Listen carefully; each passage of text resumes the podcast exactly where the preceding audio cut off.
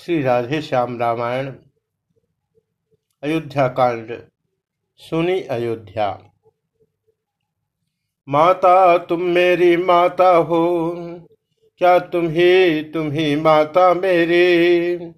क्या तुम्हें सूर्य कुल की रानी, क्या तुम्हें जन्मदाता मेरी? मैं भूला हाँ माता तुम, माता का पद तो ऊँचा है। माता से कुछ अनुचित कहना सब प्रकार अनुचित जचता है। इसलिए एक ही मार्ग आज भूले भटके को भाता है। वह नहीं आज से माता है, जो रही आज तक माता है। तो मन में यह कल्पना करो बेटा जन्मा ही नहीं मेरे। मैं समझूँगा वे माँ का हूँ, कोई माता ही नहीं मेरे। मानो तो है संबंध सभी, मानो तो सारे नाते हैं। अन्यथा अकेले ही प्राणी इस जग में आते जाते हैं। यह मातृभाव जाने पर भी कोई दुर्भाव नहीं होगा। हे महासती, तुम मुदित रहो, अनुचित बर्ताव नहीं होगा। फल है यह कृपा तुम्हारी काम, जो जीवन आज सुधरता है। सोना जो जो ठोका जाता जो त्यो आभूषण बनता है। तब कर बुझ कर हो गया ठोस, अब हृदय न कोमल परत रहा। माता माता न रही अब से तो भरत न अब से भरत रहा। ध्येय आज से एक है, और धारणा एक। मंत्र हमारा एक है, टेक हमारी एक।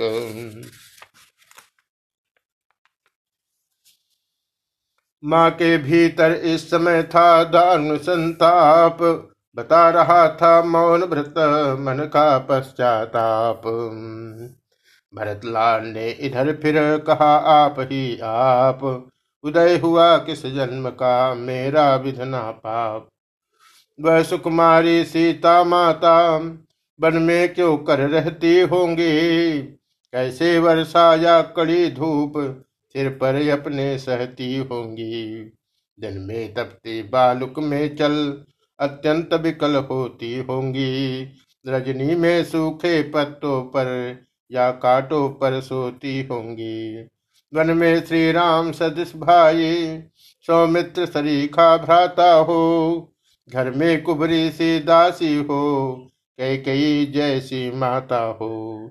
इतने दुख पर यह ब्रज गिराम छोड़े हैं प्राण पिताजी ने। क्या यही देखने को धारा?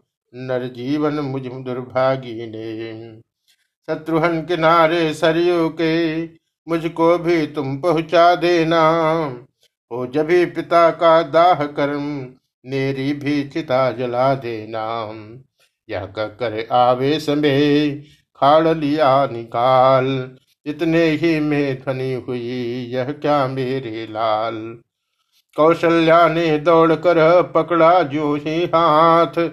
कह कई ने भीत में मारा अपना माथ। हे भरत लाल तुमने माँ की देखे ही नहीं दशा क्या है? बच्चे, तुम जान नहीं सकते, मैया में कितनी ममता है। जिससे जितनी भी भूल हुई वह सब कुसंग का शासन था। यदि शांत इस समय होते तुम, देखते कि क्या परिवर्तन था। कौशल्या ने उस समय बार बार कर प्यार, वचन इस तरह भरत से कहे समय अनुसार, ए मेरे हृदय प्राण मेरे जो आत्मघात पर तत्पर है? हम सब दुखियों का जीवन अब तेरे जीवन पर निर्भर है। आसरा राम तन का है जो जीवन का भरत सहारा है। यदि वह नयनों का तारा है तो तू प्राणों से प्यारा है। अब रही बात कह के कि वह भी तो दुख उठाती है होनी जब सिर पर आती है, मती सी बात कट जाती है। घटना तो घटी बहन द्वारा, वह केवल एक बहाना था वास्तव में मृत्यु निपत की थी। रघुनंदन को वन जाना था। कितना समयोचित मधुर था यह तद उपदेश। फिर भी व्याकुल भरत का हरान उसने क्लेश। बोले, इसमें एक है मर जाने की बात। होगा बादल के बिना बिजली का उत्पात।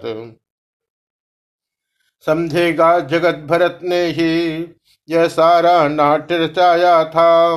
उसने ही राज्य प्राप्त के हित कई कई को भड़काया था। भाया हो कभी स्वप्न में भी, माता यह कपटाचार मुझे तो जितने दंड विश्व में है, तब सहन मुझे स्वीकार मुझे। गोवध गुरुवध या ब्राह्मण वध इन सब का मुझ पर पातक हो यदि इसमें मेरा सम्मत हो, यदि इसका मुझे भान तक हो, सतपथ का बाधक बनने में, गुरुजन के निंदा करने में, होता है जितना घोर पाप बर्धन पर धन पर धारा हरने में। दिनों का गला काटने में रिश्वत का द्रव्य उड़ाने में, जितना पातक है मित्रों से, विश्वासघात कर जाने में। विधवाओं और अनाथों का धन हरने में दुर्गति है। मैं उन सब का अधिकारी हूँ जो इसमें मेरी सम्मति है। जो विश्रस भरे कनक घट है, कहते कुछ है, करने कुछ है। उनका फल मुझे मिले इसमें, यदि मेरी चालाकी कुछ है। जो ब्रह्मवंश का द्रोही हो, निर्धर्म जिसको प्यारा हो, उसकी गति पाऊँ मैं माता, यदि मेरा तनिक इशारा हो। जो नाम चाहने के कारण नेता जग कह कहलाता हो, उसका सब पाप मुझे हो, यदि मैंने षड्यंत्र रचाया हो। जो दशा धर्म कर्तव्य रहित हरिभक्तहीन नास्तिक की हो तो वही अवस्था मेरी भी, यदि इसमें मेरा मत भी हो। जा कर विह्वल हुए और गिरे तत्काल, कौशल्या की गोद में कह के का लाल।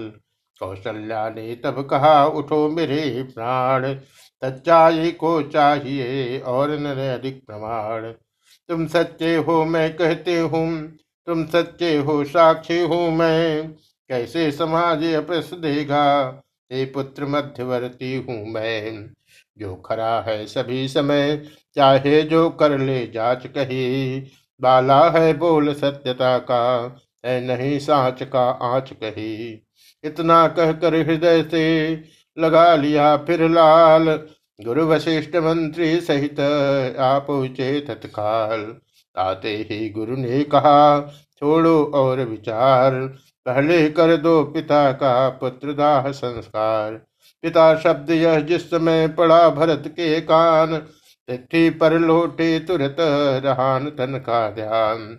तब वशिष्ठ जी ने कहा, तजो व्यर्थ संताप। ज्ञानी होकर किस लिए करते शोक विलाप?